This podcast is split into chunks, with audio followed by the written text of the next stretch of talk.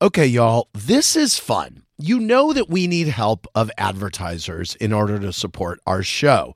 Here's what we want to make sure that the advertisers that we bring in are ones that you actually want to hear about. But we need to learn a little more about you to make that possible.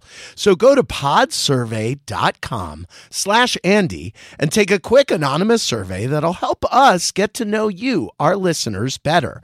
That way we can bring on advertisers you won't want to skip. Once we've once you've completed the quick survey, you can enter for a chance to win a $100 Amazon gift card.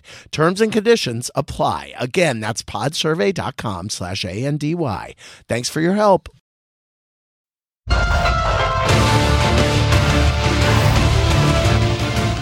Hi there, everyone. It's 4 o'clock in New York. The warnings were blinking red. That's how the Washington Post, in a mammoth new investigation into the January 6th insurrection, describes the scope of the intelligence about violent threats to the U.S. Capitol on the day the election was to be certified, a threat level described as unprecedented, though the warnings went ignored. The massive new reporting by the Washington Post, likely to go down in history as one of the definitive records of the attack, is based on interviews with more than 230 people and thousands of pages of court documents and internal law enforcement reports, along with hundreds of videos, photographs, and audio recordings. It is bursting with brand new information that could inform the congressional investigation into Donald Trump's role in the insurrection. We'll take you through all of it, starting with this alarming realization from Mark Sena, commander of the Intelligence Office for Homeland Security in Northern California. From the new reporting, quote, in the 20 years since the country had created fusion centers in response to the attacks of 9-11, Sena can remember a moment like this. For the first time, from coast to coast, the centers were blinking red. The hour, date, and location of concern was the same. 1 p.m., the U.S. Capitol, January 6. The Post goes into detail about the nature of and the specificity of many of the threats posted openly online for everyone to see in the days, weeks, and months before the mob of Donald Trump's supporters descended on the U.S. Capitol. Quote, please be in D.C. armed on January 6th. Read an online post highlighted in an FBI memo shared with Capitol Police and local law enforcement. Quote, you might have to kill the palace guards. You okay with that? Read one comment. Another said, quote, drop a handful, the rest will flee. Another warning that the Post calls one of the most striking flares, quote, Trump supporters were discussing online how to sneak guns into Washington to, quote, overrun police and arrest members of Congress in January. It's according to internal bureau documents obtained by the Washington Post. The tipster offered specifics. Those planning violence believed they had, quote, orders from the president. Orders from the president. They used code words such as pickaxe to describe guns and posted the times and locations of four spots around the country for caravans to meet the day before the joint session. On one site, a poster specifically mentions Senator Mitt Romney as a target. The new reporting makes clear what intelligence officials and members of Congress have been saying for months now. January 6th was no intelligence failure, but a failure to respond to the abundant intelligence available.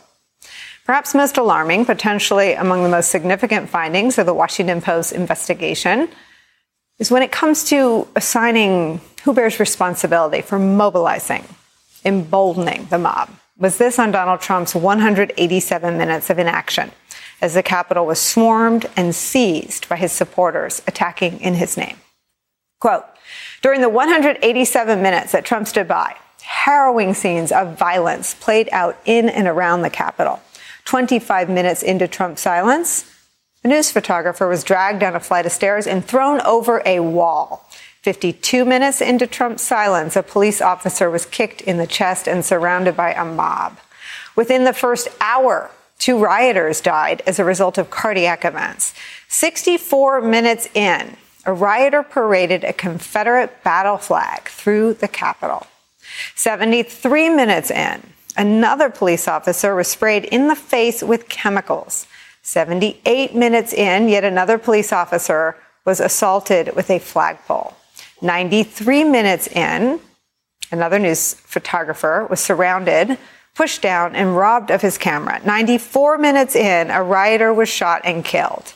And on and on and on, played out on live TV as Donald Trump, then the President of the United States of America, then Commander in Chief, from whom the mob believed they were receiving their marching orders, watched, looked on, stayed silent.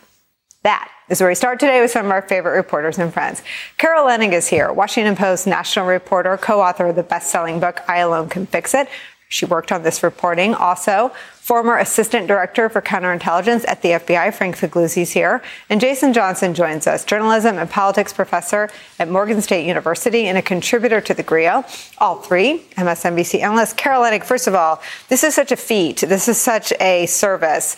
Um, first, how did this come to be? And and and I didn't know this was coming. It was a surprise when I saw it sort of start to seep out over the weekend. But just talk about the effort.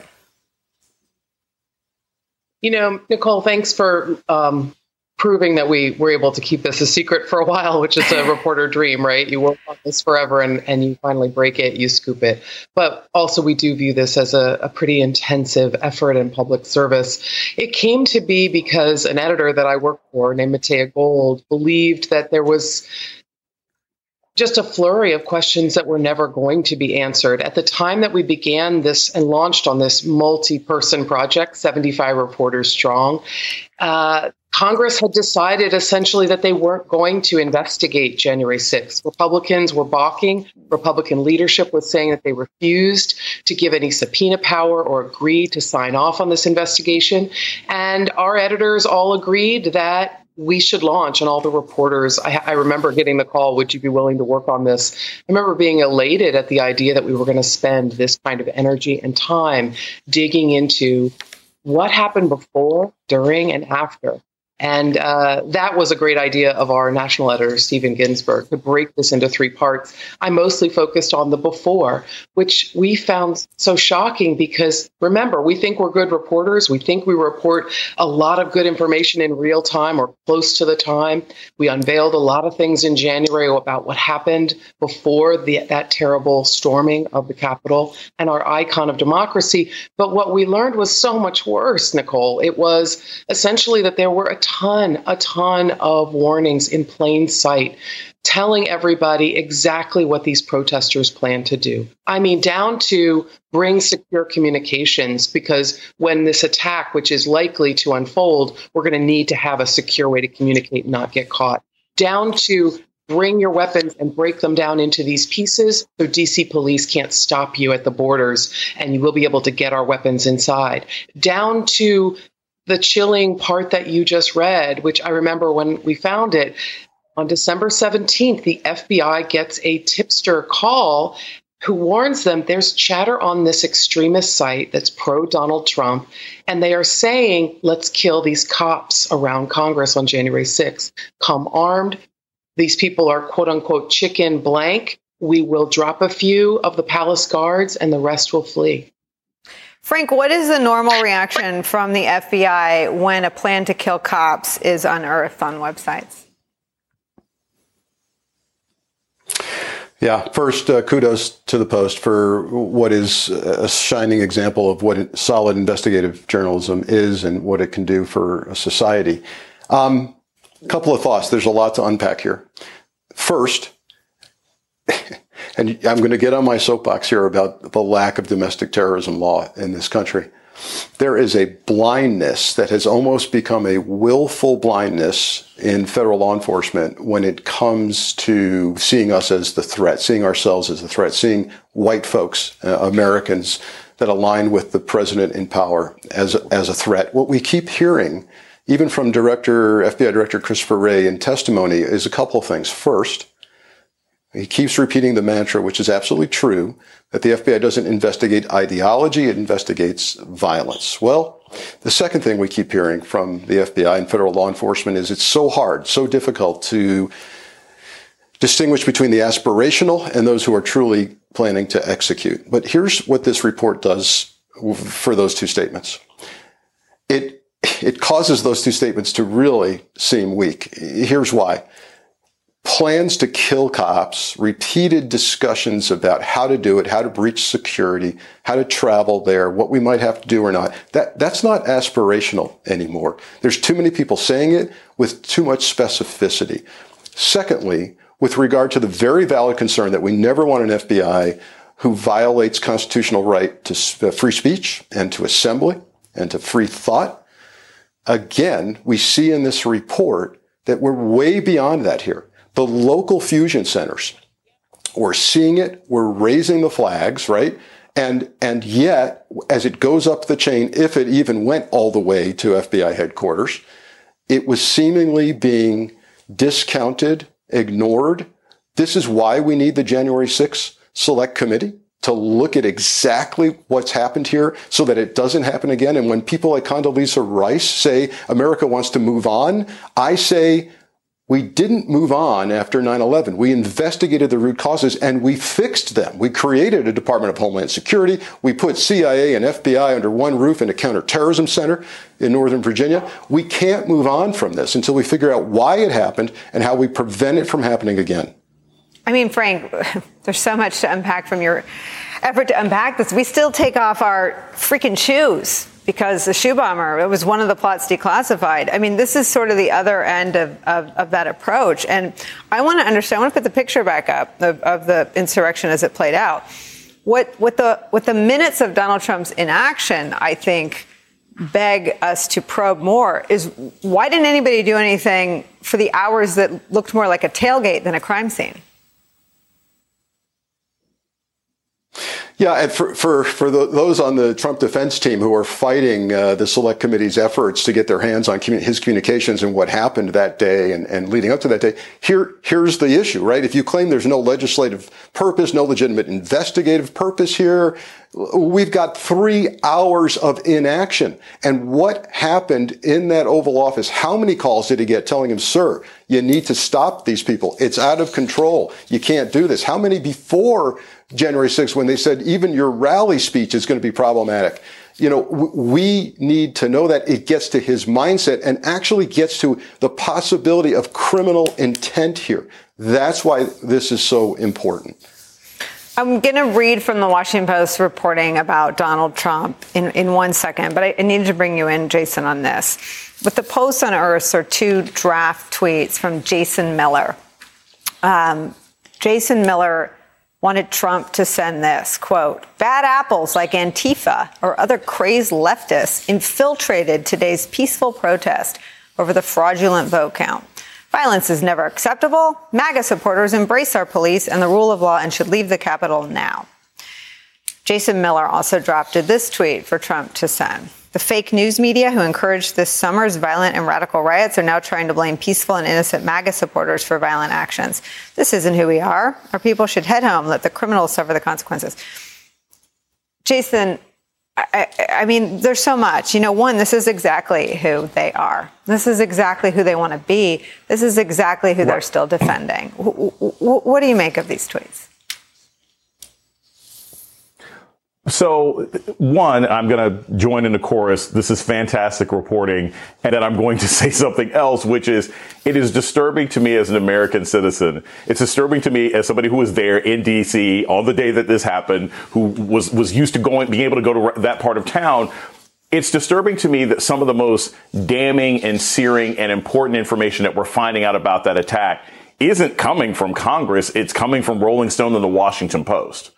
And that concerns me because it speaks to what Frank is talking about. There seems to be, I'm not saying that the FBI isn't working. I'm not saying that the administration doesn't care, but it seems that the alarm bells about this are not coming from our government. It seems like you know, this administration has the fierce urgency of next week, right? When it comes to these sorts of things. I mean, they say they're looking into it. They say they're talking about it, but we're not hearing how dangerous this is from the people who are supposed to protect us. So that's the first thing, Nicolle, that, that, that, strikes me about this. But the other thing is this. What it speaks to is not just how vast these organizations are, but think about any party. Think about a bachelor party weekend or, or, or wedding or something else like that only about 20% of the people who sign up for the wedding actually show, right? All sorts of other people disappear. So We have a network of individuals who may have just not been able to get a Southwest flight that week. We have a vast network of people who helped the individuals who did attack our Capitol who are still out there.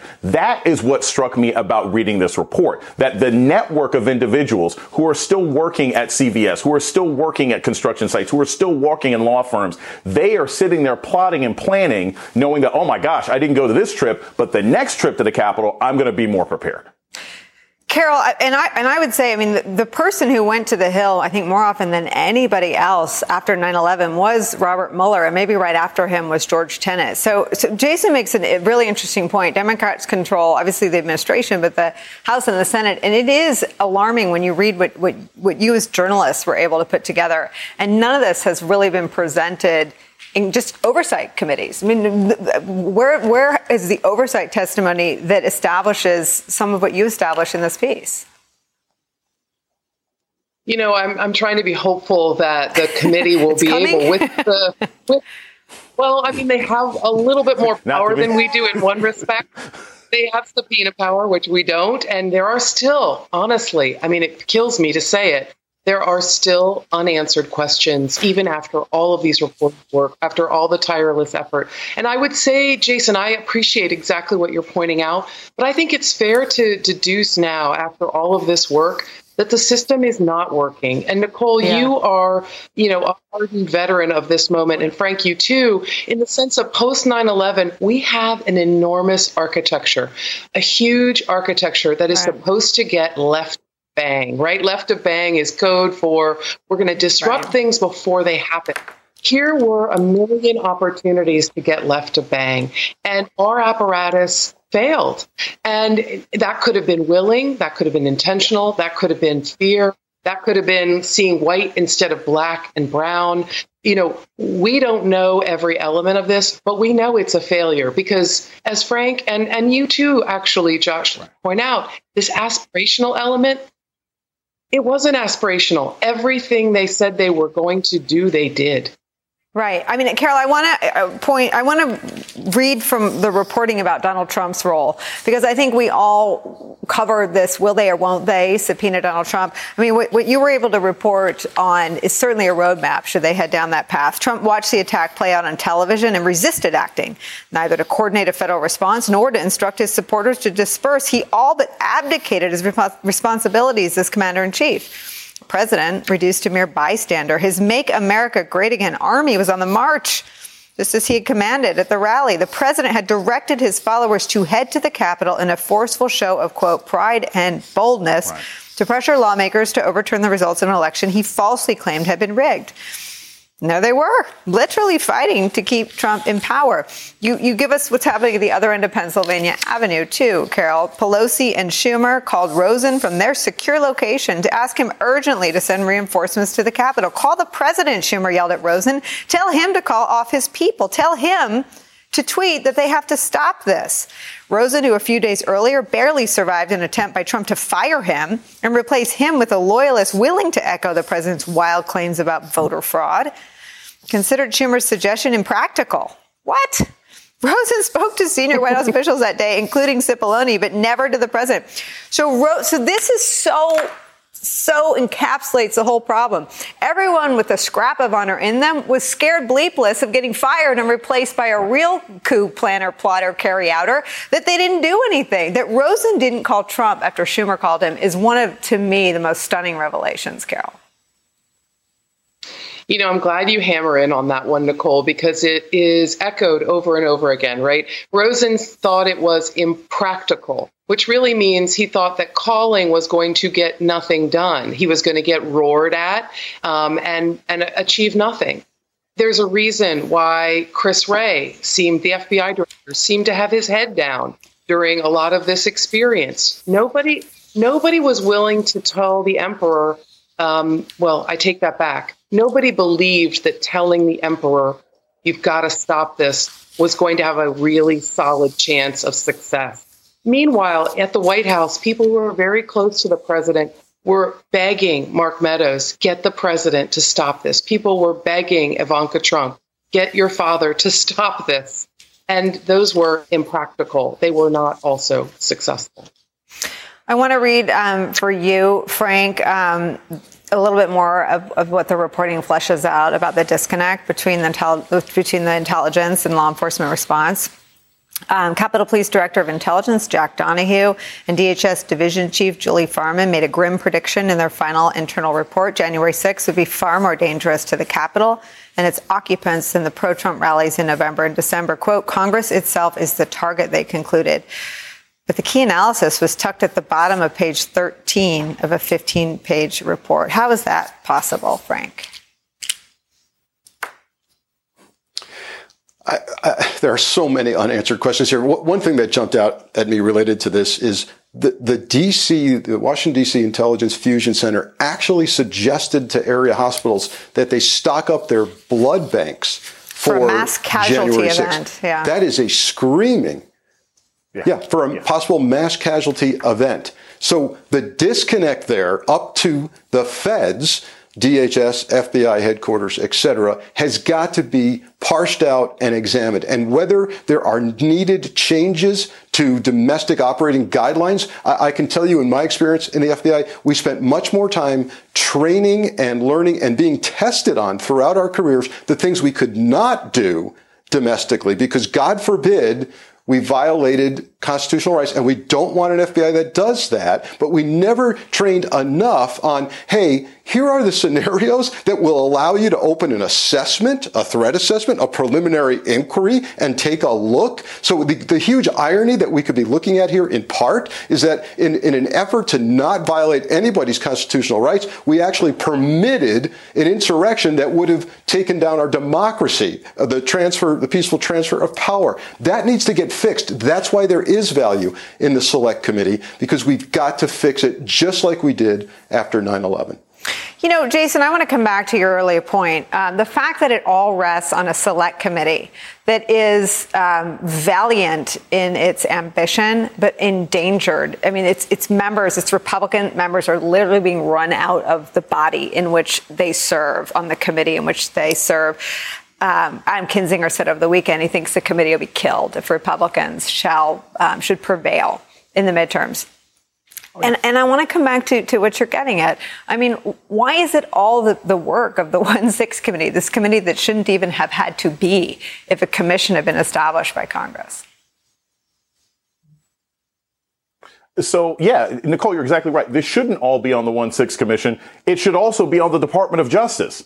Why isn't Merrick Garland screaming about this every single day? Why isn't the president screaming about this every single day? At least from a symbolic standpoint. Nicolle, I, I, can tell you before we even get even to the specifics of this, this is also, believe it or not, in a larger macro political sense, this is also why Biden's numbers are where they are. Those people who voted for him, those Americans who actually believe in this country, believe in democracy, including people who didn't vote for Biden but are certainly not insurrectionist terrorists, they feel like they got punched in the face on January 6th.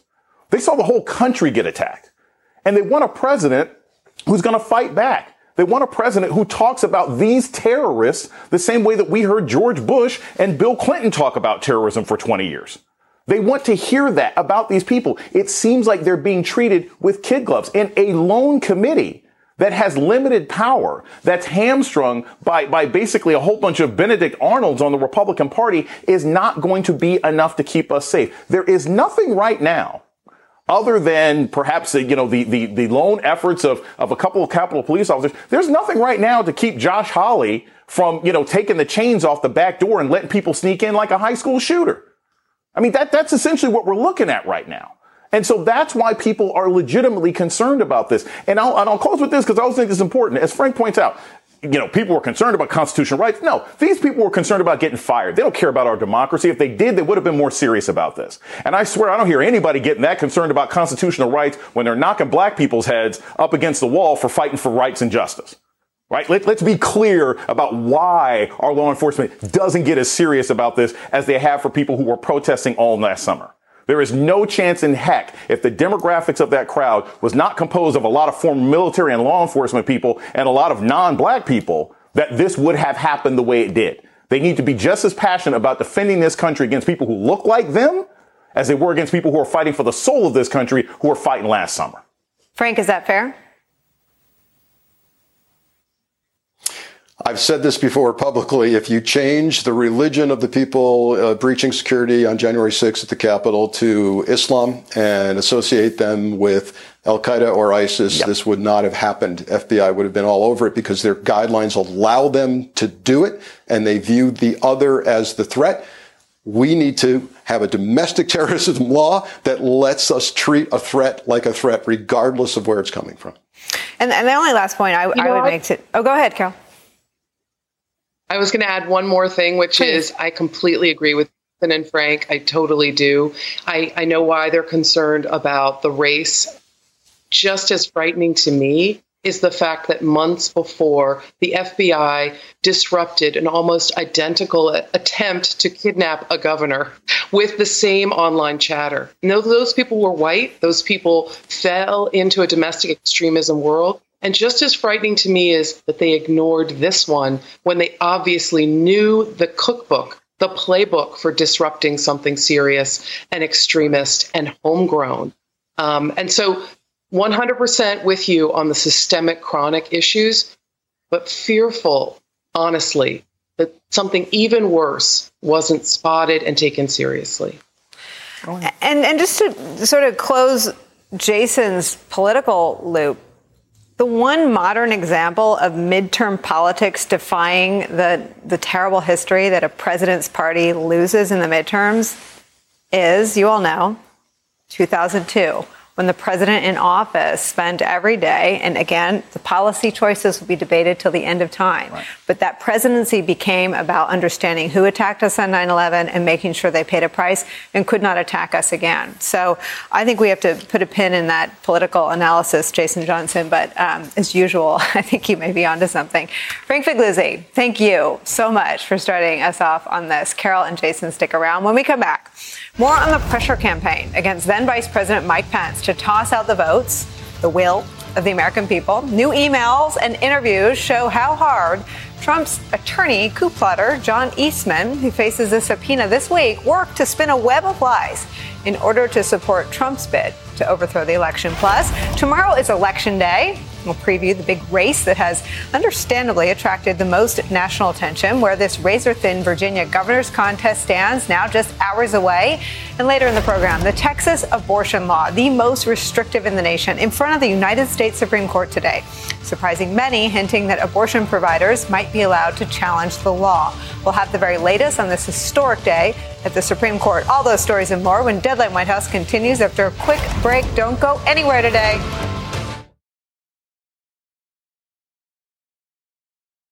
Get the best of MSNBC all in one place every day, each morning in your inbox with the MSNBC Daily newsletter.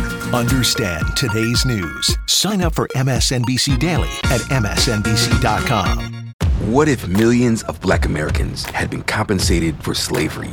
Join me, Trymaine Lee, as I explore the untold story of one of the only black Americans who ever was. I talk to his descendants and discuss how reparations forever changed their family's trajectory and imagine a reality where reparations are paid to the rest of black America. Into America presents Uncounted Millions The Power of Reparations, a Black History Month series. All episodes available now.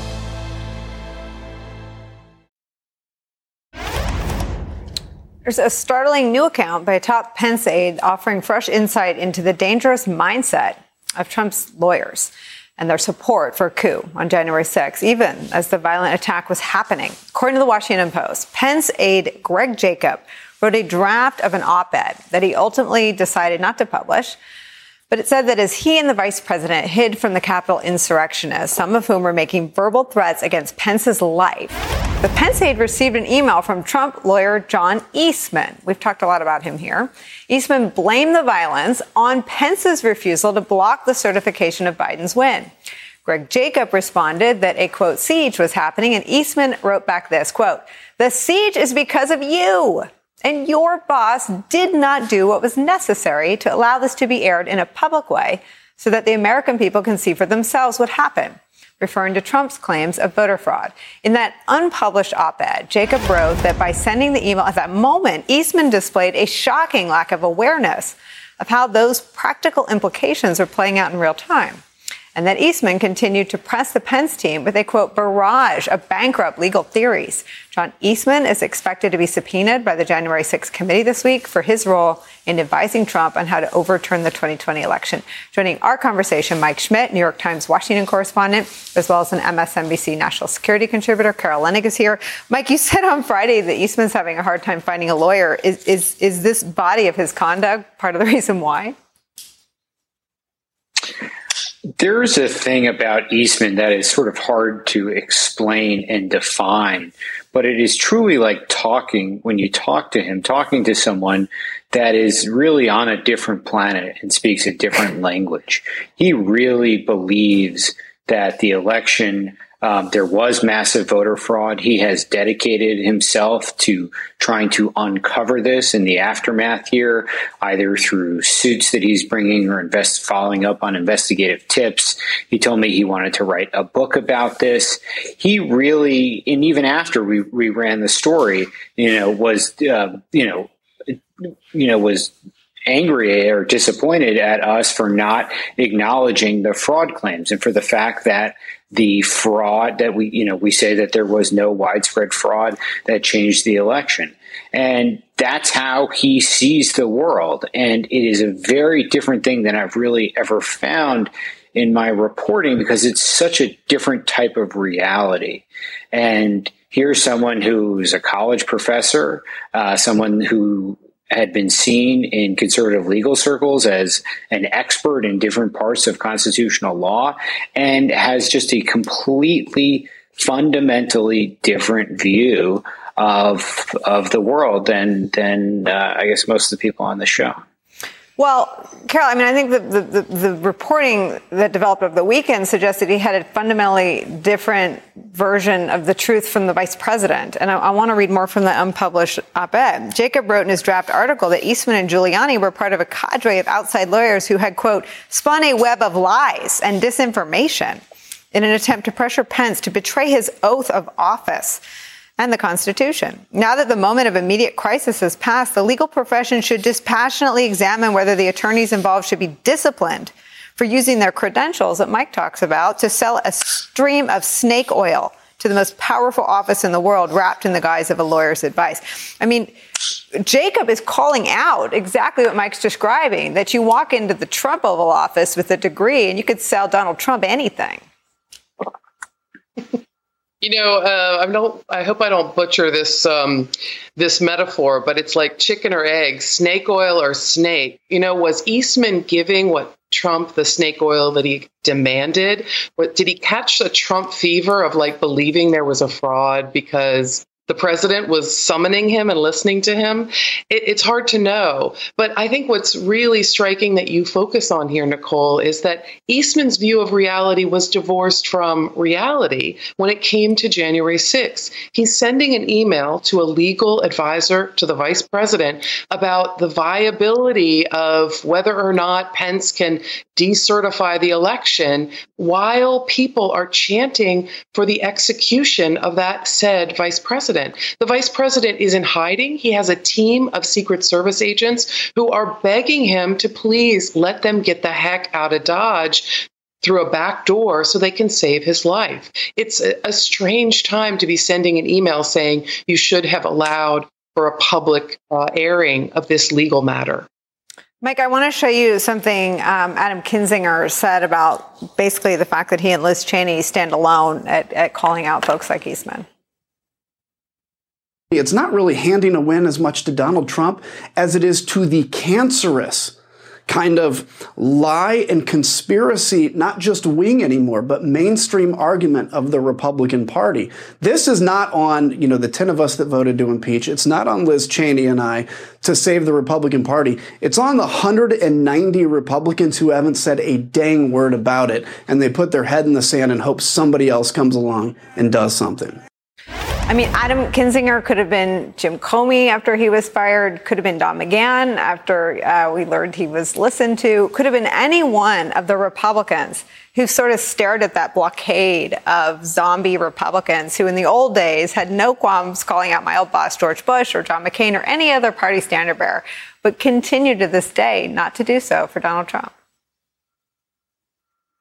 Yeah, this is the stranglehold that we often talk about, about how Trump has the party in a way in his pocket today more so than at any other point, perhaps even more so than when he was president of the United States, and the way that they have fallen into line what he's wanted, even though he is does not have his rallies on mainstream television and that he is called out for his lies, that has not changed anything about how the base the Republican base views him. And Kinzinger and how his political career ended in the past few days is just the most recent stark example of that. You know, the Jeff Flakes of the world are long gone. They're now ambassadors for, for Joe Biden. Joe Biden and yeah. Trump continues continues to move on in in a way that is um yeah, you know it, it's it's incredibly profound and and more great today than I ever thought it would be especially after um, costing them control of the House and the Senate and, and the presidency. It's amazing. Mike Schmidt, Leonnig, thank you so much for being part of our coverage.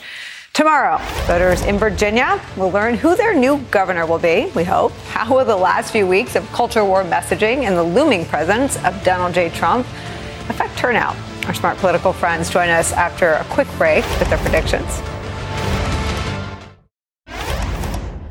Virginians pushing back on this, this culture, this culture that wants us to shelve hope, that tells our children they have to accept low standards.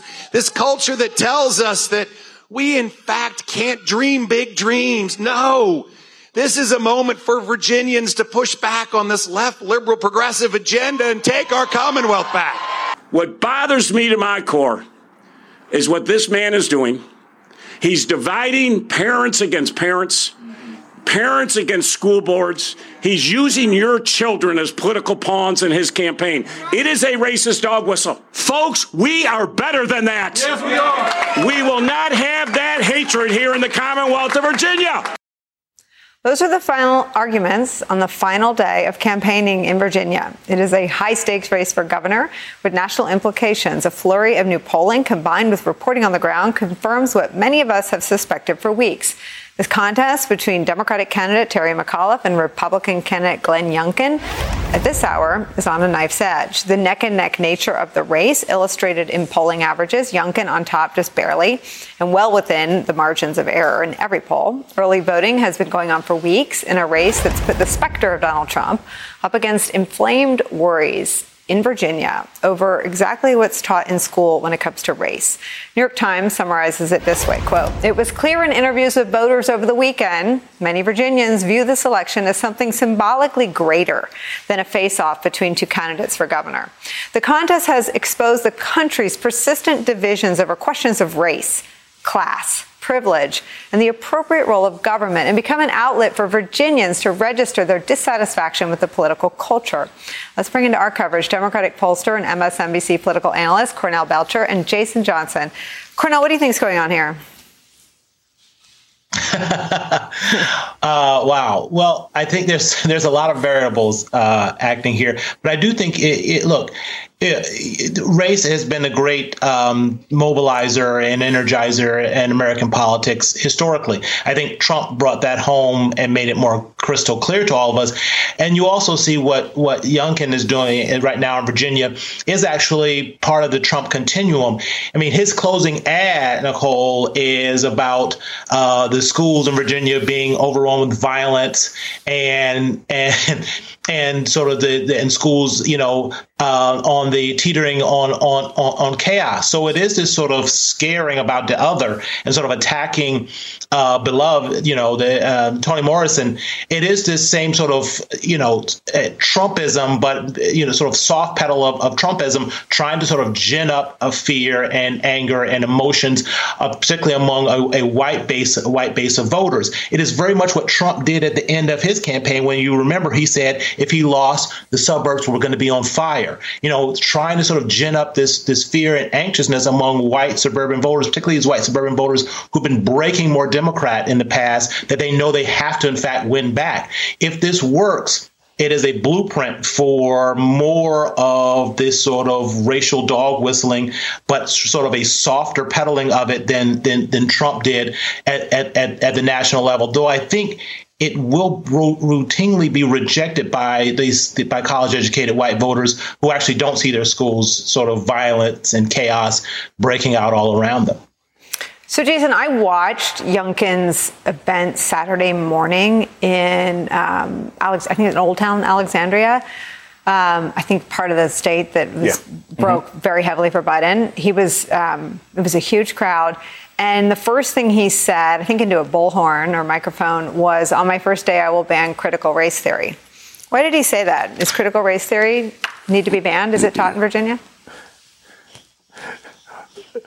No, of course not. But but here's the thing, Nicole, and this is something I, I say, and, and, Cornell knows this as much probably even better than I do. As a political scientist, I always pay attention to not just polling, but polling questions. Whenever I hear people say education has become the most important issue, it's not education. Right. Education is a proxy for people's racial animosities. Okay, nobody's freaking out about that. And and one key thing about this, Nicole, is think about what we've done over the last year. Over the last year, most people have had children in their house taking virtual classes. So, so at, at, some point when your kid was doing math class sitting in the middle of the kitchen table, you heard the teacher say white people are evil. I don't think anyone actually heard that. So unless critical race theory magically appeared the moment kids went back to class, it is a lie. It is just a proxy, but it's something that he can use to up a certain kind of voters. Now, I think what's important to understand I don't think there's anyone out there that's affected by these issues that didn't want to already be affected. Critical race theory, just like the caravan a couple years ago, just like in 2004 with, uh, you know, Susie has two mommies and parents were afraid that their children were going to be taught about the LGBTQ agenda. All of these things are not new. They're simply ways to gin up a certain group of people who are always ready to be angry. The issue has been whether or not Democrats in the state can demonstrate, hey, we have done enough to make you happy. Terry McAuliffe was wasn't super popular when he got elected in, uh, in, in 2013. I mean, he only won by like 2% of the vote, and there was a third party who won by six. So he's not the strongest of candidates. And I don't know. I, I've said very clearly, I don't know how this race goes. I don't think it'll necessarily be something that can be transferred if Youngkin ends up winning because you don't have that many Republicans out there who can pretend they're not excruciatingly racist long enough to actually win a presidential campaign or, or a, a governor's race. Yeah, I want to press both of you on um, something that I, everyone has sort of accepted, including myself, that this race is totally nationalized. I, I want to probe that a little bit with both of you. If I can ask you to stay over a quick break, we'll be right back with Jason and Cornell.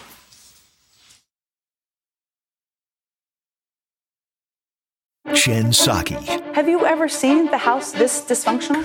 Rachel Maddow. If winning the election is his plan to stay out of prison, what happens in that election if and when he does not win it? Mondays, back to back. Talk about the stakes of this back and forth given Trump's behavior. What do you make of the statement from Hamas? Why they're doing it? What, what do you think it means?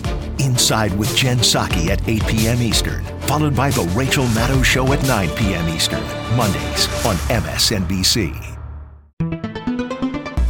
Everyone. It's Katie Phang. Did you know my weekly show on MSNBC is now available as a podcast? With my decades of experience as a trial lawyer, you'll get an insider's perspective on all things legal. At a time when politics and the law are inextricably intertwined, my guests and I break down what's next and why it matters, both inside and outside the courtroom. Search for The Katie Phang Show wherever you're listening and follow.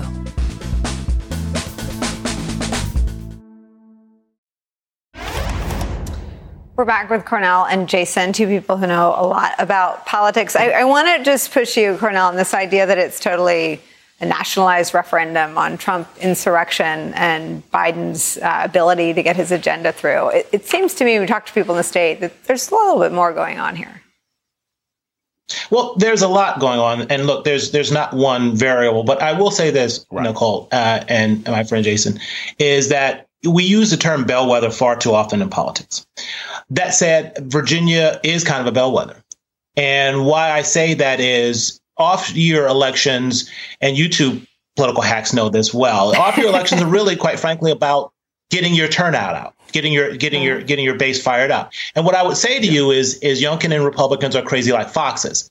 Uh, critical race theory in school, uh, you know, your white kids are being taught to, to, to sort of self hate or, or, or, hate their whiteness. Uh, Trump and the big lie, your country's being taken away from you. Elections are being stolen. Uh, you got to take back your country. Like Youngkin said, you got to we got to take back Virginia. All this is is aimed at ginning up energy among his Republican base. What are Democrats giving their base of voters yeah. to be energized and mobilized around? We're going to give you bridges and roads, maybe. So I do think this is a sort of a, a bellwether. And look, if if it, it, and the polling throw the polling out the window because you also remember Northam actually when when Northam got more votes than anyone in the in the history of a, of a governor's race in Virginia, right. uh, won. Uh, the polling average was about two percent. It was a, yeah. it was a tight race there too. This is all about what the electorate looks like on election day. And yeah. if you tell me that on election day that 22% of that electorate is African American, that 55, 56% of that, that electorate is college uh, college educated, if 44, 43% of that electorate is under 45, I'm going to say that Democrats in fact did turn out and they were mobilized and Terry McAuliffe is going to have a good is have a good evening. If those things don't happen, I think you're going to have Terry McAuliffe having a difficult evening, but I also think that means something for Democrats going into the midterm. If we lose Virginia, I'm sorry, it's time to hit the panic button because after Virginia, it's the deluge. Yeah, and to maybe re-examine the priorities. Um, I want to read you this, Jason Johnson in Politico. Last ditch fight for black votes could swing Virginia. The focus on black voters in the final stretch of the campaign illustrates the critical role they'll play on Tuesday. Not only did McAuliffe win a prior term as governor with the overwhelming support of black voters, especially black women, every national election since then has proved how critical they are to Democratic chances of victory in close races. While some involved in Virginia have taken heart in a late upswing in energy, others stress that black voters are exhausted from the fight against Donald Trump and frustrated with the lack of progress in Washington. We cover the fight for federal voting rights legislation every single day. And do you know what black swing voters are called in those stories? Activists. Why are the activists courted ahead of a close election, but the activist priorities ignored during the regular course of business? I would I would ask that question of, of, of Jamie Harrison and the Democratic Party as a whole uh, because that's part of the problem here. Like, like black people ain't here to save this country, right? we, we, we have never been, regardless of what kind of op-eds or questions that people write. That's not what we're here to do. We're here to actually live and breathe and have our lives like everybody else. And so I, I tend to find these kinds of articles and that sort of theme that always pops up at the last minute. I find it almost low-key insulting um, because the entire onus of keeping this country functional is put on a group of people who haven't received 40% of the benefits that this place supposedly has as advertised. But that aside, aside, I'll say this, Nicole, you can't galvanize any of your constituents 48 hours before an election, you got to have those people excited all along. Look, President, former President Obama's been there. Stacey Abrams has been there. I know lots of people have been there campaigning, but what this is going to boil down to is not just, as Cornell mentioned, as you've mentioned, Nicole, it's not just national issues. It's the feeling within the state that they are moving forward in a proper way, uh, in a proper way. I am actually less concerned about what happens with Youngkin and, and McAuliffe because I don't think McAuliffe is the strongest of candidates than I am about the fact that the Virginia House, the Democrats have like a six seat lead lead. If they lose that, like if they lose the mm. House as well, that is a very dangerous sign for Democrats because that means by 2024, right? Because they don't have their next election until 2025, you could see some shenanigans end up happening when it comes to electoral votes and the presidential election. So that is actually what I am paying attention to. Can they hold the top of the ticket and can they also hold parts of the House so that you don't have issues when we come to national elections? Yeah, I wanted to ask you about that. I asked Jamie Harrison about this and, and he didn't seem that concerned. But what if it's close, McAuliffe wins, and um, Youngkin takes a page out of Trump's playbook and doesn't concede? Cornell. Oh, I that is well. Oh, go ahead, Jason. Go ahead, Jason. You take it. But yeah, I, that's that's perfectly possible. It's perfectly possible. possible. Like I, no I wouldn't put it past Youngkin happen, at this point. it's just a new a new thing to watch and and worry about. What do you think, Cornell? Well, look, I, I, do think Virginia is a is is a changing is a changing state. I mean, I'm a Virginian. I grew up in down in Tidewater and, Norfolk, and it was solidly solidly Republican state. But demographic sh- shifts are happening, and that anxiety there that we see nationally is also happening in part in part in parts of Virginia. Look, you know, Barack Obama lost. He only got 37 percent of the white vote there. Terry McAuliffe lost white voters there by by 30 by I think 30 points la- last time around. So there is this this sort of racial angst sort of underlying it and sort of you know they're they're they're in the, they're in the state, but big parts of it, sort of Northern Virginia, you know, the the, the ring counties are, are around around Richmond as well as down there there in Tidewater, sort of the, the, these college educated more suburban voters who have been breaking uh, more Democrat have been sort of you know, holding Virginia, holding Virginia up. But I will right. also sort of change the narrative here. Republicans will not have a better chance in the next decade of winning Virginia. Historically, this they're supposed to they're supposed to do well historically right. now. They're supposed to do really well historically now. All the measurements, all the histories says Republicans do well now. If if if Youngkin fails to to to to win Virginia, given the sort of different kind of campaign he's tried to run and try to walk that thin line, if he's if he if he run if he loses Virginia right now, I think it's a devastating blow to Republicans because they're not going to have a better chance in the next decade of winning this state than they do right now. We'll be watching. Cornell Belcher, Jason and, Johnson. And, uh, oh, go ahead. Oh, yeah. I just want to add real quick. Also, because this election is being done with the old census information, by the time the new census information comes up, Virginia is completely blue. So Cornell is completely right. This is the only chance that Republicans are going to have because Northern Virginia is going to be 70% of the state by the time they do the new numbers. You guys have more information than we have time for. Thank you so much for being part of our coverage. We'll have special coverage of election night tomorrow starting at 5 p.m. Eastern. That's when we're on the air. That's when we'll get our first look at exit polling from Virginia. I will be here with my friends and colleagues Rachel Maddow, Joy Reid, and Steve Kornacki. Steve Kornacki will be crunching the numbers at the big board all night long. We hope you'll spend the evening with all of us tomorrow. The next of Deadline White House starts after a very short break. Don't go anywhere. We're just getting started.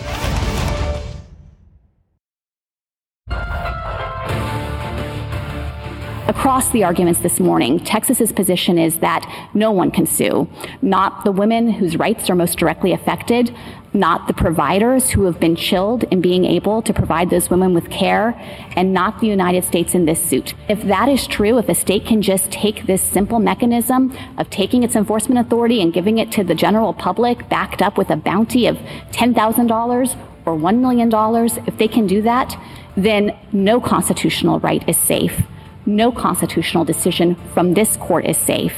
Our constitutional guarantees cannot be that fragile, and the supremacy of federal law cannot be that easily subject to manipulation. Hi again, everyone. It's 5 o'clock in New York, a very significant day for the United States Supreme Court and the future of women's reproductive freedoms in the United States of America today. You just heard U.S. Solicitor General Elizabeth Prelogar arguing before the Supreme Court against the new law in Texas, SB 8 that effectively bans all abortions in the state.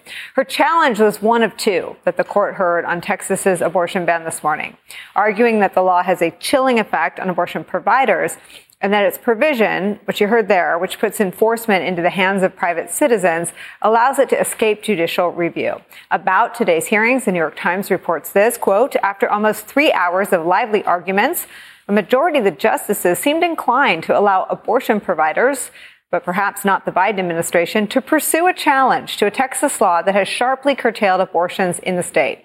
That would represent an important shift from a five to four ruling in September that allowed the law to go into effect. Marc Hearron, the senior counsel for the Center for Reproductive Rights, who represented the abortion providers before the Supreme Court today, left with an optimistic view. Watch. We're pleased, obviously. Uh, several of the justices had concerns about the broad implications if a state is allowed to um, nullify a federal right through a scheme like Texas SB 8. And so we, we hope to have relief uh, from this court finally after this law has been in effect for two months now, depriving patients across the state from being able to exercise a fundamental right that's been recognized by this court. We do not know when the court will rule on these cases, but as here in reference there, the questioning by justices especially two of them, provide some insight into their thinking. Politico reports this, quote, two appointees of President Donald Trump, Justices Brett Kavanaugh and Amy Coney Barrett, raised the hopes of abortion rights advocates with their questions in Monday's arguments. Both aired concerns that Texas's abortion ban was designed to evade federal law and constitutional review. Our good friend Joyce Vance came to this conclusion as well after today's hearings. Quote, bottom line on the SB 8 argument is whether we continue to be a rule of law country or whether states can create constructs that deny their citizens constitutional rights but prevent federal court review. Prediction. SCOTUS won't permit it even if they reverse Roe in Dobbs. Dobbs, of course, is the other case on abortion rights that the Supreme Court is set to hear soon. Exactly one month from today, we'll hear arguments on a Mississippi law that bans most abortions after 15 weeks, taking direct aim at the 50 year old landmark ruling in Roe v. Wade. An historic day in the fight to protect women's rights to choose an abortion is where we start this hour with some of our favorite reporters and friends. NBC News correspondent Julia Ainsley is here. Also joining us, Kimberly Atkins Stohr, senior opinion writer for the Boston Globe, an MSNBC contributor and co-host of the hashtag Sisters in Law podcast. And Nancy Northup is here, president and CEO of the Center of Reproductive Rights. The center is representing the Hope Medical Group for Women, the lead plaintiff in the Supreme Court case. I want to start with you, Nancy, and just your reaction to what you heard today. Well, it was very heartening today that front and center in the Supreme Court argument was how extreme Texas's abortion law is clearly unconstitutional, banning abortion before most women know that they're pregnant, but also that the justices really grasped the fact that Texas created this law to evade the ability of uh, providers representing you know women who seek services as well as others from going into court to block it. It really was clear that this was a you know a, a scheme by the state of Texas to get around the protections we have that when constitutional rights are violated by states that you can go into federal court and have those rights vindicated. So it was really front and center in the argument today, and we were heartened to hear the questions from the justices that really put a fine point on this. Nancy, were you heartened more by the justices' aversion to vigilantism, which you could sort of pull the thread and say, well, they don't want uh, the right to bear arms to be banned as long as citizens police that? Or were you heartened by anything you heard on the question of preserving women's reproductive liberties? Well, of course, the, the issue before the court today, which will be before the court on December 1st in our case uh, against the state of Mississippi, is whether Roe versus Wade will be overturned. That wasn't the question before the court today. The question today from the court is can a state violate constitutional rights so blatantly and then try to evade the ability in federal and frankly also in state court from getting any relief?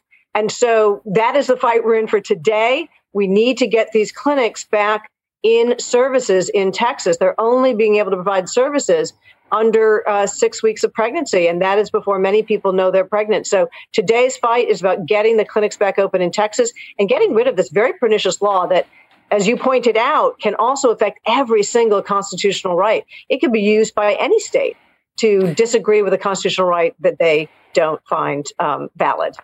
And Kim, it was written as such. I, I believe the architects of the legal strategy's name is Mr. Mitchell.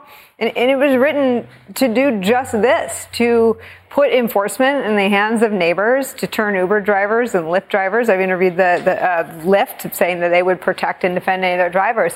Um, it, it, to me, was a sign of two things. One, that they'll stop at nothing. And, and two, the, the extreme nature of the law was so politically unpalatable, even to Republicans, even to pro life folks on the spectrum, that I, I, I, wonder what you sort of make of, of the stakes and what you heard today with all that.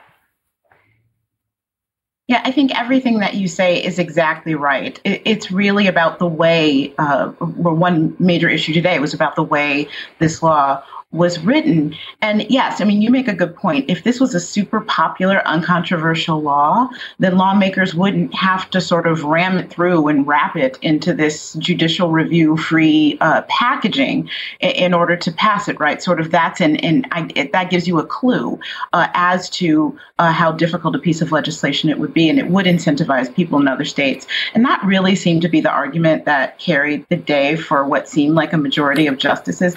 Remember, they're at the head of the judiciary. They're not going to take very kindly to state lawmakers trying to get crafty and take their say out of the picture in considering the constitutionality of something, whether or not, uh, regardless of how they feel about the ultimate constitutionality.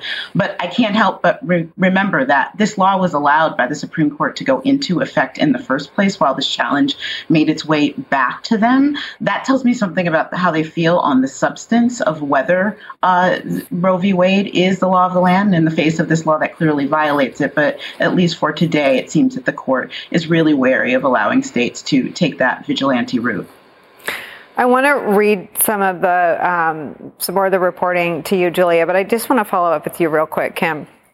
Um, I think we've learned from watching the justices over the last six to nine months that they hear everything. They watch a lot more news coverage than I would have ever predicted a Supreme Court justice would have time to do.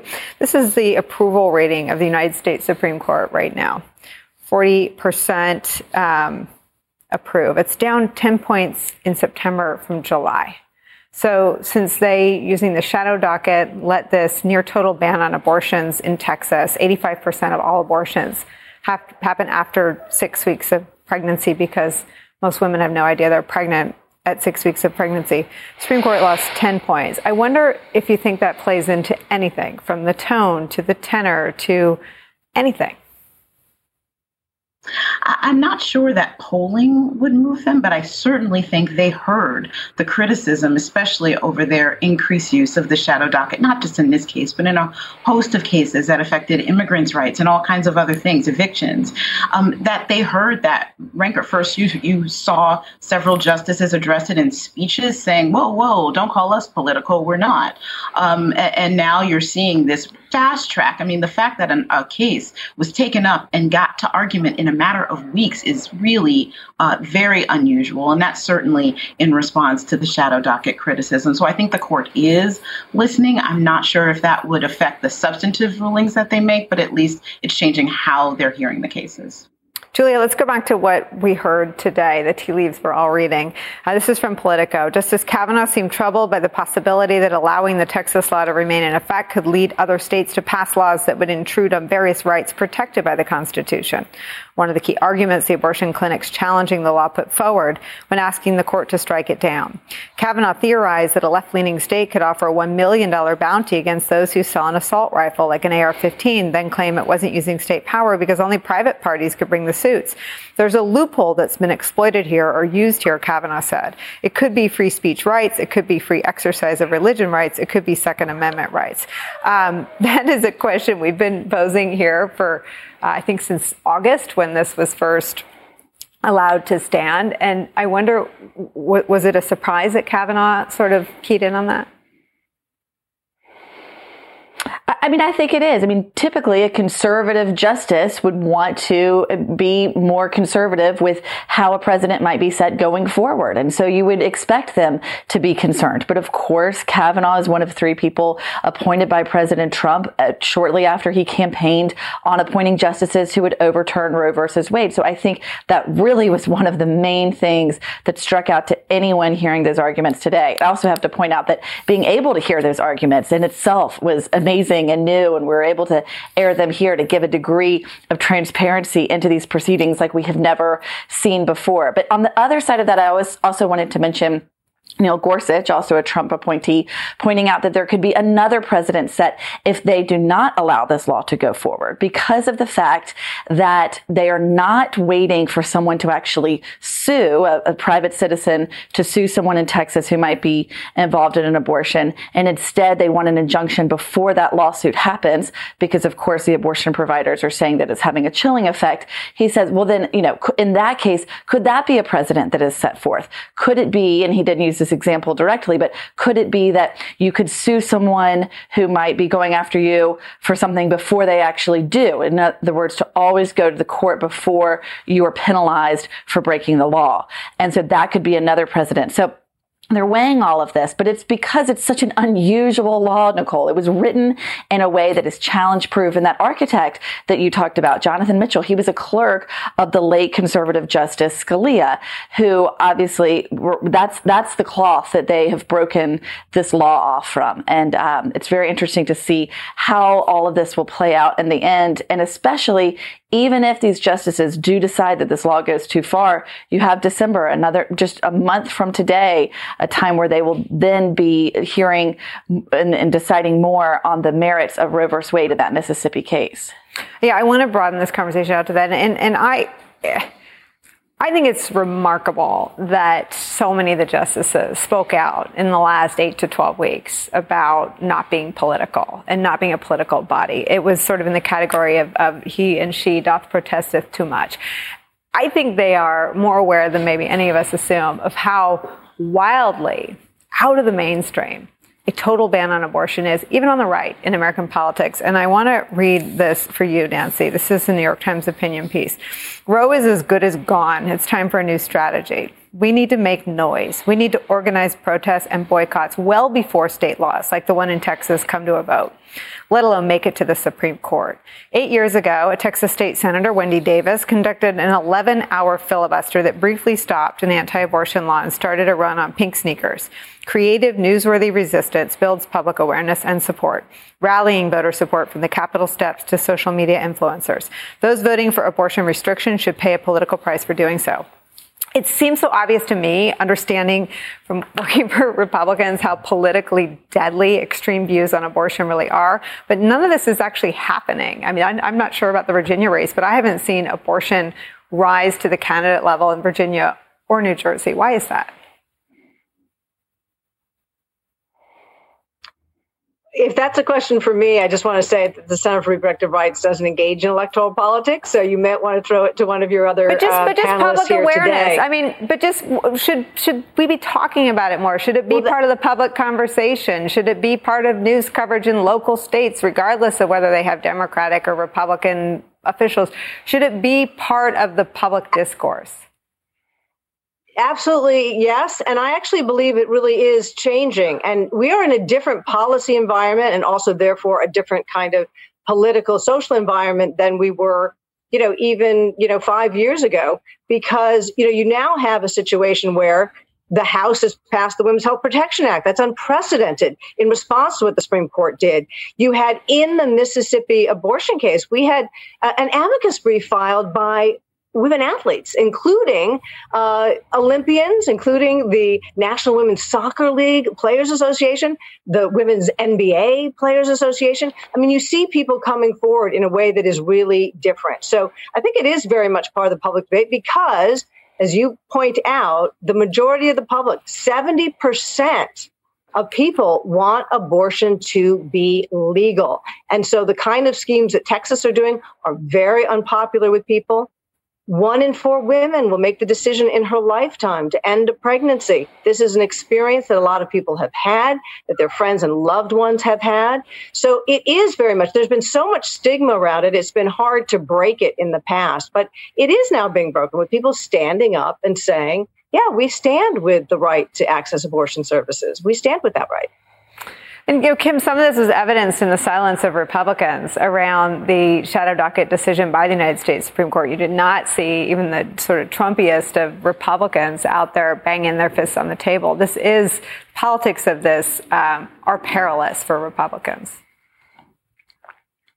They are because these are not the most uh, popular. Uh, if you if you poll people, these aren't the t- type of laws that they're out uh, crying out to get passed. They're laws that uh, adhere to the more uh, you know hardened center of the party uh, the the center that becomes more hardened on that type of politics the smaller that the party gets so it, it's heading uh, out of that direction so you don't hear that drumbeat but i think it, it was interesting to hear the court purposely make the point today that the type of maneuver Texas is usually using can be used by both sides, and that it would be in their interest uh, to to back uh, those who try to ensure that the courts have a way to review these laws, regardless of what the outcome is. Just be, being able to review them is is that crucially important.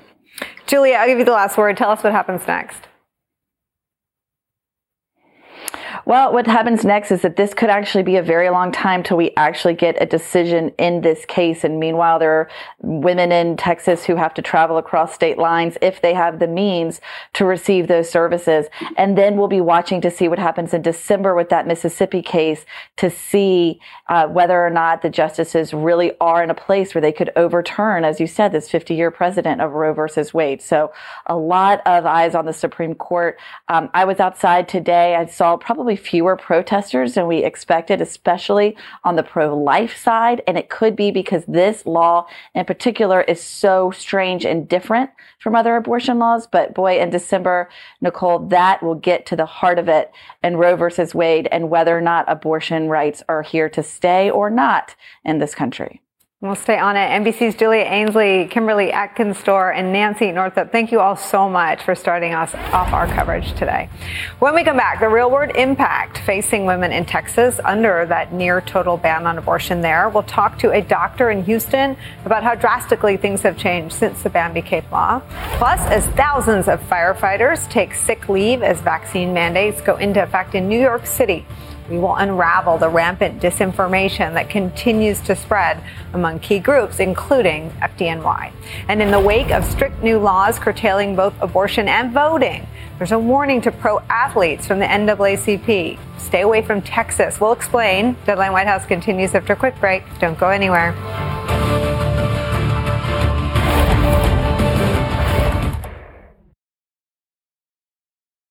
Get the best of MSNBC all in one place every day, each morning in your inbox with the MSNBC Daily newsletter.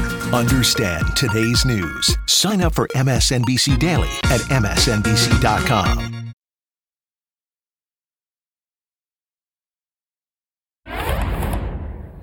Well, the oral arguments before the Supreme Court today covered the rather technical legal issues surrounding the challenges to the near total abortion ban in Texas. A filing by Planned Parenthood is detailing the real world horror facing both patients and providers under that Texas law. One patient, FP, we'll call her, is a 16 year old student denied an abortion because of SB8. FP's mother does not have a stable home. If they were not able to obtain financial assistance to travel, FP's mother feared FP, quote, would be forced to do something she's not ready for, become a parent, which would take a toll on her. Another, CN, and her husband live in East Texas with their five children, the youngest of whom is an infant. She knew she wanted an abortion the second she saw the positive test. She said, I used to love living in Texas. Now I hate it. It feels like we're prisoners. HR, a nurse in Oklahoma, said many patients are coming to Oklahoma with a sense of desperation. She recalls a patient who suggested she had been so desperate for the abortion that she would have undergone an abortion performed by someone who was not a real healthcare professional if she had not secured care at the Oklahoma clinic. Joining us now is Bhavik Kumar, an abortion provider who works at a Planned Parenthood Center for Choice in Houston, Texas, and our friend MSNBC medical contributor Dr. Kavita Patel, former Obama White House policy director, and now a fellow at the Brookings Institute. I've tried to keep the focus on Texas, and Dr. Kumar, I just want to ask you to elaborate on, on your sense of what is happening there now. Yeah, certainly. Some of the stories you shared are things that we hear every day from folks that are accessing abortion or needing to access that care. So these stories are not new for us. These are folks that we take care of every single day, and it, really the reason why we go to work to take care of patients. Unfortunately, under Senate Bill 8, our ability to help patients has been dramatically reduced, and oftentimes, while I'm trained and have the expertise to provide that care for my patients, I now have to say, sorry, you're going to have to go to another state. We can help you with the logistics but then there are still patients that say, I just can't make that happen. That's not a possibility for me, whether it's childcare or time off of work or the logistics to figure out how to get out of state, wait several weeks until they can get to that appointment and make it over there. Sometimes needing to make two trips is just insurmountable for so many people. And there's a reason that in American politics, the debate has always been, the pendulum has swung, even on the pro life side, to almost always talk about restrictions with exceptions for rape and incest. There's a reason why. I want to read you what happens when those aren't in place. Nurse practitioner TW saw a young teen who came from Texas to Oklahoma after being raped and impregnated by her father. Unfortunately, the family member taking care of her lacked the guardianship forms to be able to consent to the abortion, and they had to turn her away. Um, talk about these victims of the ban, Dr. Kumar. Sure, yeah. So, of course, every person has their own story. Some of these stories that we hear are, you know, certainly more tragic and sit with us for longer and affect us in different ways. And some of the stories that we hear around rape and incest is certainly some of those that um, hit us in a different way. Um, when the person that's being abused is also a minor, a child, um, it is very, very difficult to hear those stories. Before Senate Bill 8, of course, we could hear those stories. And while that person's sitting there with the trauma and, and things that they've gone through, we can at least say, well, we can help you not be pregnant, we can at least help you with one thing so that you can move on with the other things you need to in your life. But under Senate Bill 8, we have to say we're not able to help you. Um, and it's very, very difficult. It feels unethical for me as a physician to talk with my patient, to hear that they know that they need an abortion, that they can't be pregnant, that they've experienced all this trauma around rape or incest. And then we have to say, well, now we have to figure out how to get you to a different state to get this procedure that is very safe, very simple for us to perform. And we usually do that care here. But understand Senate Bill 8, we're going to have to now inflict more trauma on you. And it's difficult for that person, it's difficult for their family. Um, it's very, very unfortunate. And for me as a physician, it just feels unethical. Dr. Patel, um, Governor Abbott made a comment about eliminating all rape and all rapists, getting them off the streets. I think a lot of women in the um, sort of domestic violence space pointed out that a lot of rape doesn't happen on the streets, it happens in the home. I want to read you some reporting in the Huffington Post. Seven days after Pushpa gave birth to her son, her husband became angry, angrier than usual. He snatched the newborn out of her arms and began hitting her, one arm holding the baby and one fist aimed at her. The abuse only got worse. During a big snowstorm earlier this year, her husband became physically abusive. He dragged her by the hair and threw her out of the house. She sat outside barefoot in the snow for over 30 minutes until her husband let her back in because the baby was crying and he didn't know what to do. Ten days later, Pushpa's husband raped her. She found out she was pregnant again, and she knew with every bone in her body she could not continue with the pregnancy. Quote, I was definitely scared that he would try to stop the abortion, Pushpa said, but if I were to continue my pregnancy, it would have been like giving my life to him all over again. It would be like giving my soul away to him. The Texas abortion ban really speaks directly to intimate partner violence in the ways that it replicates control over women's bodies and strips away their autonomy. That's Amber Sutton, a licensed clinical social worker. This is a state sanctioned reproductive violence, she added. Do you see it that way, Dr. Patel? Yeah, not only do I see it that way, but think of just the generational harm. Think of how many people kind of seeing this. Every kind of person that's experienced intimate partner violence that I've encountered, and sadly, Nicolle, it's too many people who have kind of had these similar experiences. Every single person I've encountered, it creates a ripple effect, not just in their household, but amongst kind of everyone around them.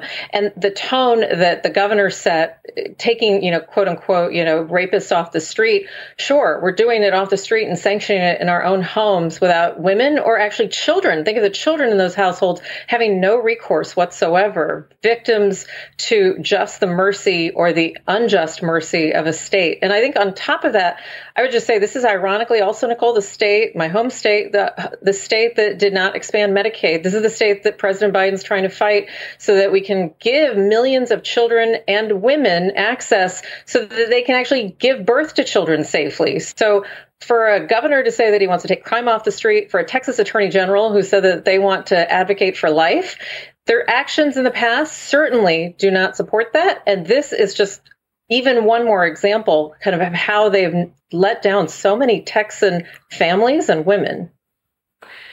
Dr. Bhavik Kumar, thank you for being part of this part of our coverage and our conversation and for spending some time with us. Dr. Kavita Patel is sticking around when we come back as New York City's vaccine mandate takes effect. New reporting on how far and how deep disinformation about vaccines has seeped into groups and communities all across the city. That reporting's next.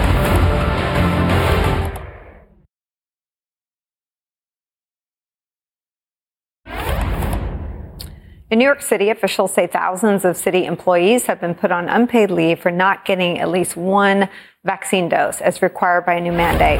The city's fire department is preparing, if they need to, to deploy private teams to make up for more than 2,000 firefighters that have taken medical leave in the last week, more than half of whom a senior official says are not vaccinated. It comes as the New York Times reveals staggering data from the city on vaccine disinformation and the conspiracy behind it. Mara Gay writes this, quote, the reports were only necessary because not everyone has been rooting for the coronavirus to lose. Among the spooky lies, vaccinated people have developed boils. Vaccines magnetize the body, deep state operatives developed the vaccines together with the military. All of it nonsense. The reports, which have not been made public, draw a distinction between misinformation, the unintentional spreading of inaccurate information, and disinformation, which is not only inaccurate but likely malicious. Joining our conversation is a reporter who wrote that piece, Mara Gay, New York Times editorial board member, as well as an MSNBC contributor. Dr. Kavita Patel still with us. Mara, I was looking at some of these numbers, and we should point out to our viewers this is a fluid situation.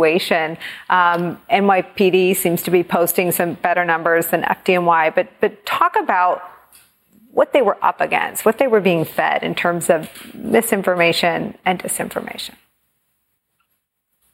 Sure. So, you know, it's interesting. We all knew that there was mis and disinformation out there, but this gave me a chance to actually look at how it was spreading and what these rumors and lies were.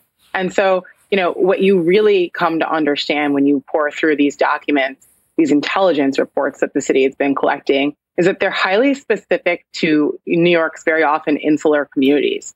So you have uh, FDNY's EMS union head who's got, you know, uh, one perspective that he's spreading, which isn't quite right about the vaccines.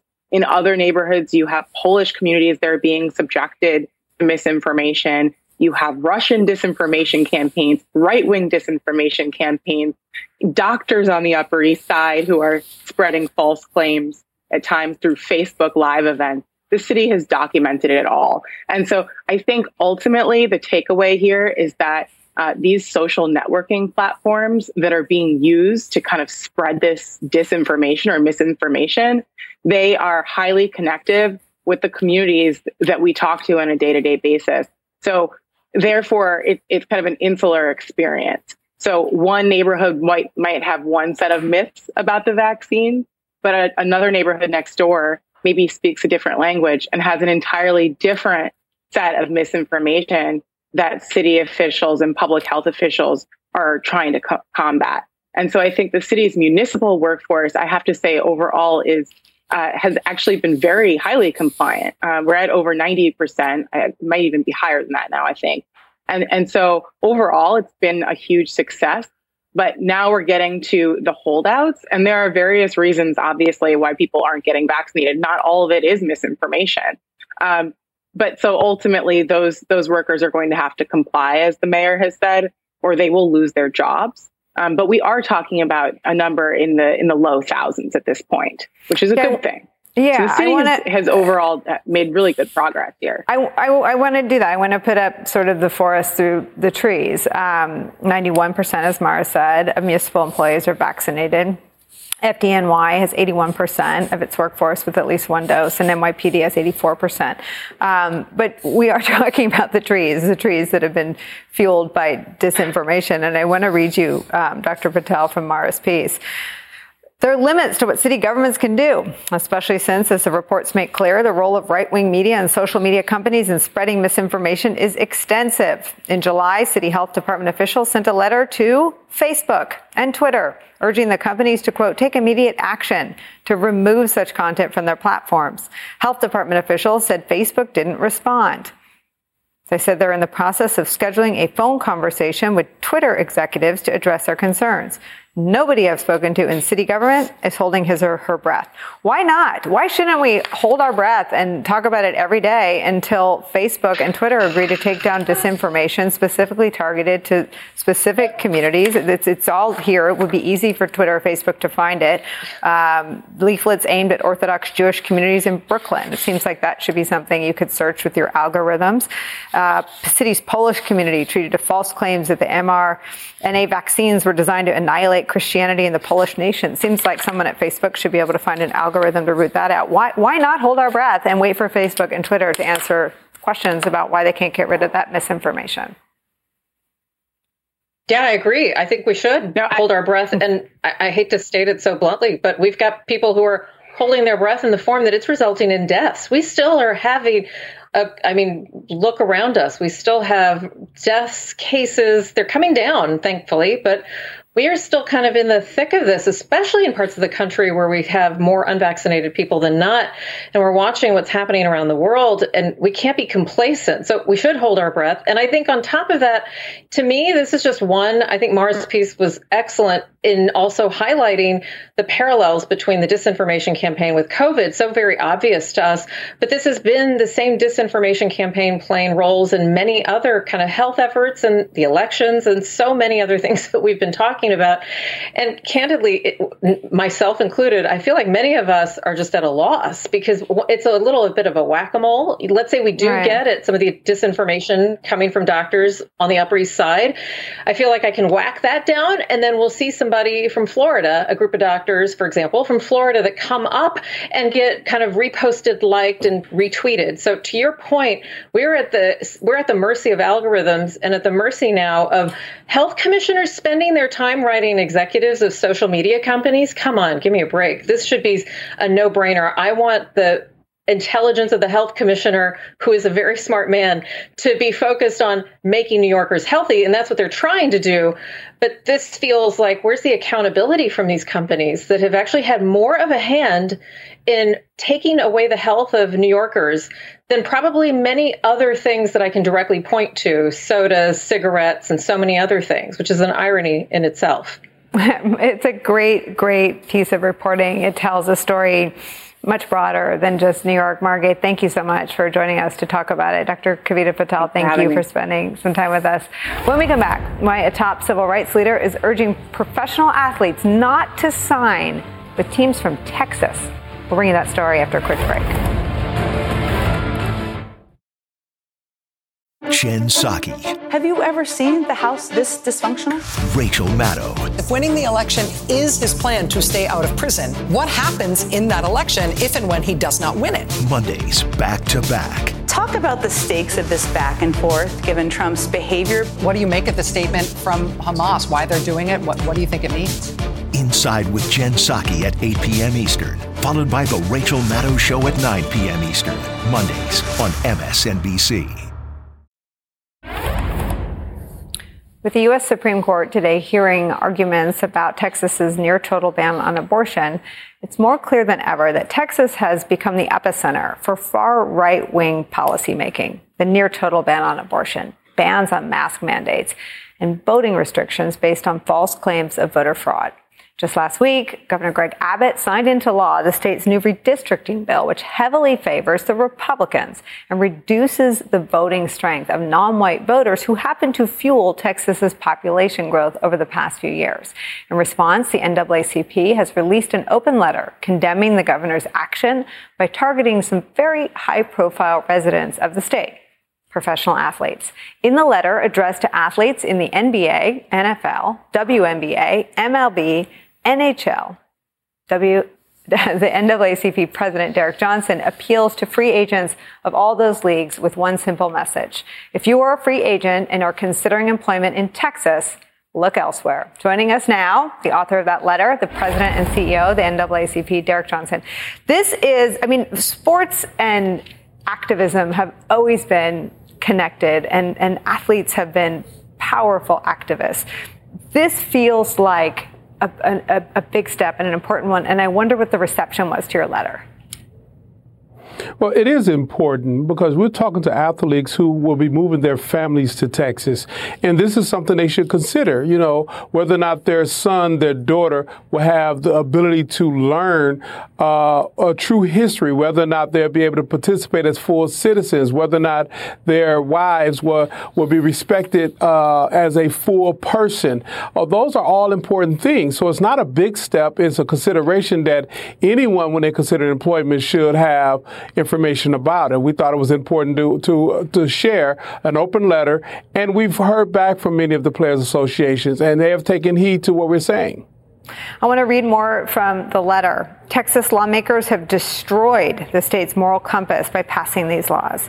In return, we're asking that you seek employment with sports teams located in states that will protect, honor, and serve your families with integrity. The Texas government will not protect your family. Demand that Texas owners invest in your rights and protect your investments. Texas is not safe for you, your spouse, or your children. Until the legislation is overturned, Texas isn't safe for anyone if an athlete were to sort of call you for counsel and say, you know, I, I, I want to go, um, you know, press an issue, what, what is the deliverable we want? What would be the one thing you'd have them push back on?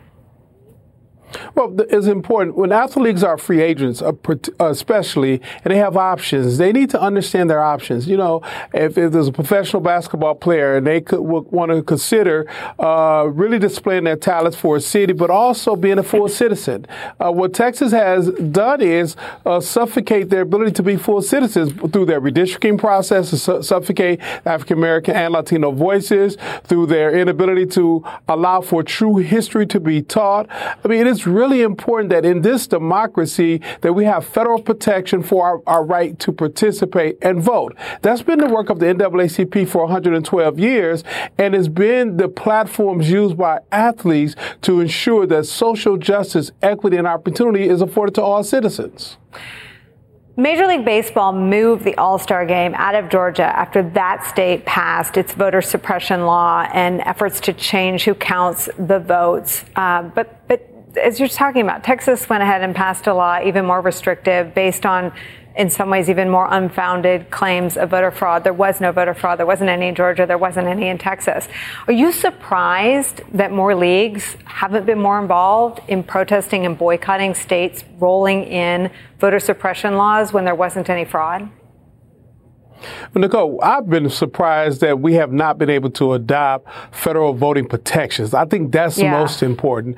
Texas and Georgia, and none of these states should be able to do this if, in fact, the U.S. Senate senators realize that procedural rules should not impede substantive uh, rights of one ability to participate and vote. We cannot send our troops abroad to fight for democracy and yet deny true democracy here at home at targeted citizens. For African Americans, we've seen this before and we must do all we can to prevent it to, from repeating itself in the future. Equal protection under the law, full access to the ballot should be afforded to all citizens and not uh, allows a, a, small segment of the population dictate who the voters should be to elect them as opposed to voters determine who should represent them. Do you get athletes or their agents calling to find out how to get more involved in any of this? Or was sort of the 2020 election uh, sort of, there was a lot of activism. I think basketball arenas turned into voting centers. I mean, WNBA was very active, the NBA was very active.